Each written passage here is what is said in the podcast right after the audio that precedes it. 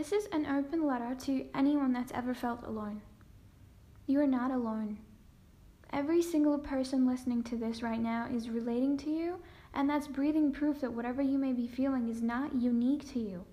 It's a part of the human condition, and it's one of the most beautiful parts of being on earth.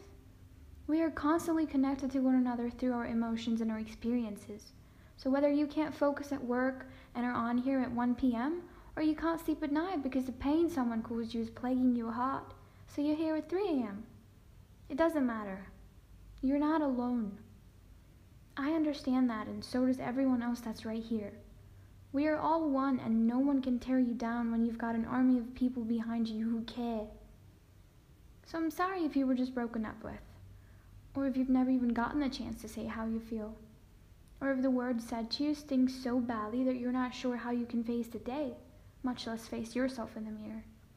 If you feel so empty and downtrodden that you wonder if you should just give up, please remember me and remember all of the voices of pain joining in unity to remind you that you are not alone. Someone out there knows exactly how it feels to want validation from someone so badly that you feel a constant pang in your chest. Someone out there knows all too well what lonely means.